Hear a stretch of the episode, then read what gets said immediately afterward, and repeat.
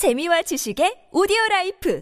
팟빵 안녕하세요. 군사돋보기입니다. 개전 이후 약 5개월에서 6개월 동안 진행된 시점에서만 해도 이번 우크라이나 러시아 전쟁은 상식적으로 이해할 수 없는 부분이 너무 많았지만 최근 러시아군은 이와는 비교조차 할 수 없을 정도로 무모합니다. 지금 이 순간에도 부족한 병력과 장비로 계란으로 바위치기나 다름없는 공세를 그만두기는커녕 더욱 확대하며 의미 없는 러시아 예비군들을 말 그대로 소모품으로 마구 희생시키고 있는데요. 하루에만 적어도 500명에서 많을 경우 1000여 명에 육박하는 희생자를 만들어내고 있습니다. 이처럼 최악의 상황에서도 가장 우려되는 우크라이나군 일본의 대공세에 대비할 전력을 하루가 다르게 약화시키고 있는 러시아 수뇌부에게 최근 드디어 러시아 해병대가 제대로 반기를 들었습니다. 이들은 러시아 군부가 감축이 급급한 온갖 추악한 진실을 대거 폭로하며 이제는 러시아 주정부가 나서야 한다. 더는 무능에 빠진 지휘관들에게 휘둘릴 수 없다. 싸우지 않겠다라는 초강력 메시지와 함께 전 세계 전장의 진짜 상황을 공개적으로 알렸기에 러시아 내부에서 엄청난 파장이 일어날 것이 예상되는데요. 이런 상황에 러시아군과 힘을 합쳐도 모자랄 러시아 용병 집단 바그너 그룹은 자신들만을 위한 새로운 훈련 시설까지 만들며 러시아 군부와 본격적으로 다른 행보를 보일 것을 천명하고 있습니다. 뿐만 아니라 최근 여러 오신트 보도를 통해 러시아는 물론 공산주의식 군대가 왜 전쟁에서 이길 수 없는지 러시아 보병과 포병의 갈등이 얼마나 심각하며 이들의 작전 수행 방식이 얼마나 바보 같은 수준인지 낱낱이 공개되고 있는데요. 러시아 전쟁 수행에 일종의 전환점이 될지도 모를 현재 상황을 좀 더 자세히 알아보겠습니다. 전문가는 아니지만 해당 분야의 정보를 조사 정리했습니다. 본의 아니게 틀린 부분이 있을 수 있다는 점 양해해 주시면 감사하겠습니다. 전장의 러시아군 지휘관들은 패전의 책임 책 임을 두려워하며 피해를 숨기고 사상자 숫자를 축소해 보고하고 있다. 이들은 그러면서 눈앞에 정착촌을 점령할 수 있다고 상관들에게 큰 소리치고 있다. 하지만 정작 우리는 그게 안 된다. 우리는 부상자를 옮기고 탄약을 숨기면서 적의 공격에 노출되고 있다. 주지사와 연해주 주민들이여 언제까지 저 무능한 지휘관들의 전공을 위해 숱한 사람들의 목숨을 희생시킬 것인가? 그들은 자신들의 공을 세우는 것에만 관심 있을 뿐 우리를 고깃덩어리라 부르고 있다. 우리는 더 버티지 못한다. 우리는 싸우지 않겠다. 이는 현지 시각 11월 6일 러시아군 태평양 함대 소속 제155 해군 육전 여단 그리고 제40 해군 육전 여단의 공개 서한입니다. 이들은 이날 텔레그램 채널로 올렉 니콜라에비치 코제미아코 프리모르스키 주지사에게 이 같은 입장을 전했는데요. 한눈에 보기에도 자신들을 사지로 몰아넣는 러시아군 지휘관들에 대한 반감이 엄청나다는 것을 알 수 있습니다. 이들의 집단 항명은 러시아 정규군 소속의 부대들 중에서는 개전 이래 최초로 발생한 사례라 많은 주목을 받고 있습니다. 이들은 더 이상 전투를 수행하지 않겠다면서 우크라이나 전쟁에서 철수하기를 바라고 있으며 자신 자신들을 한낱 소모품으로 여기는 러시아 군부에 저항하기 위해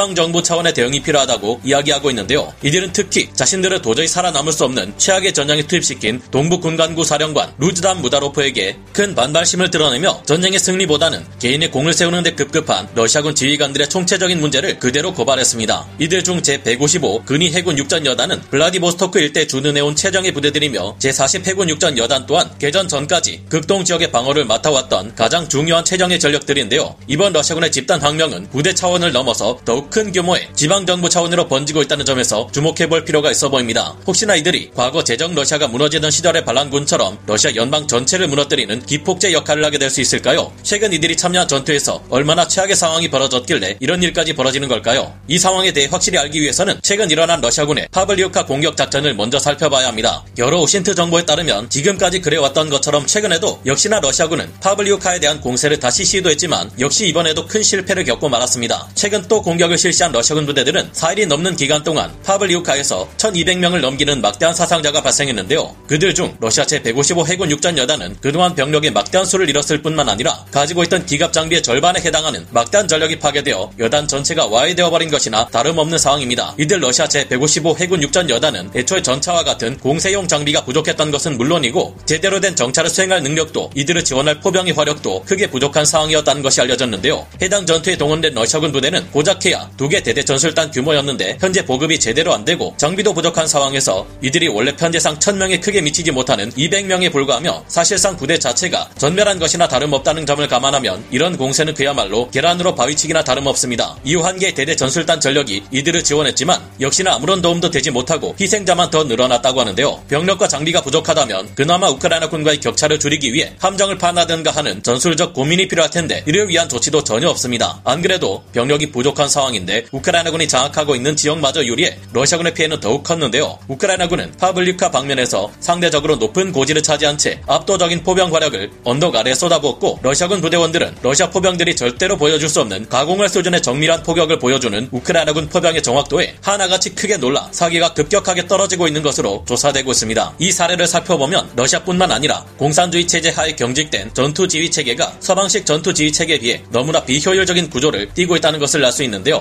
지난 마리오폴 전투 당시 친러 반군 중 보스토크 대대장은 아군 포병의 심각한 오인 사격에 대해 고발한 바 있었습니다. 당시 그의 언급에 따르면 러시아군이 당하고 있는 포격 피해 사례 중 무려 60%나 되는 경우가 같은 아군 포병의 오인 사격 때문이었다고 합니다. 아니 어떻게 적도 아니고 아군 포병에 의한 피해 사례가 더 클 수가 있을까 싶은데요. 기가 막히게도 러시아군은 최전방 전선에 투입된 러시아군 지휘관의 통신을 그냥 깡그리 무시하고 러시아군 상부에서 여기를 포격해라 라고 찍어준 좌표에만 마치 로봇처럼 포격을 쏟아부었다고 합니다. 이러다 보니 최전선에서는 러시아 공세 부대가 진격을 하기 위해 아군 오인 사격으로 지금 부대원들이 다 죽어나가고 있으니 포격을 멈추라고 아군 포병 부대에게 전달해도 포병 부대에서는 그건 너희들 문제고 암튼 우리는 상부에서 지시한 좌표 그대로 포격을 해야 한다 라는 답답한 입장만을 되풀이했다고 하는데요. 앞서 말씀드린 것처럼 최근 집단 항명에 나선 러시아군 제155 해군 육전 여단과 제40 해군 육전 여단의 입장문에서도 무조건 상부의 지시에 따르도록 강요한다는 내용이 있는 것으로 보아 이 같은 문제는 계속 반복되고 있는 것으로 보입니다. 당시 마리오폴 전투에서는 병사들이 지급 받은 지도가 무려 90여 년 전인 1930년대 지도여서 실제 지형과 지도상의 지형이 크게 달랐던 점이 이 같은 경직된 러시아의 전투지 체계와 만나 최악의 시너지 효과를 일으킨 바 있었죠. 산이 있어야 할 곳에는 도로가 있고 평야지대인 줄 알았던 곳은 시가지로 변해 있는 등 실제 전선 지휘관의 현장 보고를 통해 잘못된 정보를 수정해가며 공세를 진행해야 하는데 그저 탁상 공론에 불과하며 정보 전달 또한 너무 느린 러시아군 수뇌부들의 틀릴 수밖에 없는 지시만 따랐으니 당연히 승리할 수가 없는 것입니다. 상황이 이런데도 정말이지 러시아군은 실전 을 통해 배우는 것이 전혀 없나? 어떻게 이렇게 발전이 없을 수가 있지? 하는 생각이 드는 상황이 자주 연출되고 있는데요. 개전 초기 러시아군은 자신들이 요리할 때조차 전차 전력과 보병들이 물과 기름처럼 따로 떨어져 활동하다가 매복한 우크라이나군의 각종 대전차 무기에 파괴되었고 이때의 활약으로 제블린 대전차 미사일은 성자의 칭호를 얻게 되었습니다. 그토록 당했으면 당연히 전차가 작전을 수행할 때는 이들을 엄호하기 위한 장갑차 전력과 보병들의 지원을 통한 제병 협동 작전이 필수임을 충분히 깨달을 만도 한데요. 그러나 이번 파블리우카 공세에서 크게 패한 러시아군은 여전히 전차들이 단독으로 움직이는 모습을 보였고 보병들의 엄호가 없다 보니 역시나 우크라이나군 부대원들의 매복 공격에 크게 당하는 등 러시아군은 학습 능력 자체가 없는 것 아닌가 의심할 정도의 한심한 모습을 보여주고 있습니다. 이들은 단순 무식하게 우크라이나군이 다 파악하고 있는 공세 경로로만 돌격하기를 반복하는 탓에 계속해서 공세에 실패하고 있는데요. 파블리우카 전선에서의 피해가 막심해지자 러시아군은 또다시 계속 공세가 실패했던 바무트 방면과 크레미나 그리고 도네츠크 인근의 아우디우카로 공세의 방향을 틀었는데요. 그러나 이곳에서 우크라이나군은 강력한 방어군의 기동 방어를 통해 러시아군에게 한치의 틈도 주지 않고 더 큰 피해만을 계속 입히고 있습니다. 우크라이나군은 해당 지역들에서 현재 정밀한 포병 부대 포격과 전선 외곽에 잘 구축된 참호 그리고 튼튼한 콘크리트 건물들을 엄폐물과 보호막으로 삼을 수 있는 시가전을 이용한 다층 방어망으로 러시아군의 공격을 쉽게 무력화하고 있는데요. 우크라이나군의 정밀 포격은 러시아 지상군을 쉽게 압도하며 그들에게 공포심을 주고 있으며 여러 건물들 때문에 적을 공격하기 어려운 시가지에서도 러시아군을 포격해대는 뛰어난 실력으로 모두를 놀라게 하고 있습니다. 사실상 파블리우카에서 러시아군은 더 이상 공세를 통해 얻을 수 있는 것이 없어 보이며 이들 입장에서는 그나마 이 지역에는 우크라이나군 또한 많은 병력을 배치하지 않고 있어서 역공을 가해 오지는 않고 있다는 것인데요. 그러나 파블리우카 방면에 남아있는 현재의 러시아군은 제155 해군 육전 여단과 제40 해군 육전 여단 외에 별다른 전력이 남아있지 않은 상태이며 이상 공세를 벌였다가는 많지도 않은 우크라이나군의 역공에 의해 오히려 점령지를 내주고 도망쳐야 할 수도 있는 상황입니다. 지금도 이런 상황인데 라스푸티차가 끝난 이후 시작될 우크라이나군의 초강력 대공세를 지금 상태의 러시아군이 막아낼리 전무한데요. 그런 만큼 현재 러시아 국방부에 집단 항명을 시도한 러시아군 제155 해군 육전 여단과 제40 해군 육전 여단의 판단은 납득할 만합니다. 그러나 러시아군 모두가 이런 것은 아니고 현재 헤르손 전선에서는 최근 새로 임명된 장교가 변화의 흐름을 보이고 있어 우크라이나군에게 주의가 요구될 듯합니다. 오늘 군사 돋보기 여기서 마치고요. 다음 시간에 다시 돌아오겠습니다. 감사합니다. 영상을 재밌게 보셨다면 구독, 좋아요,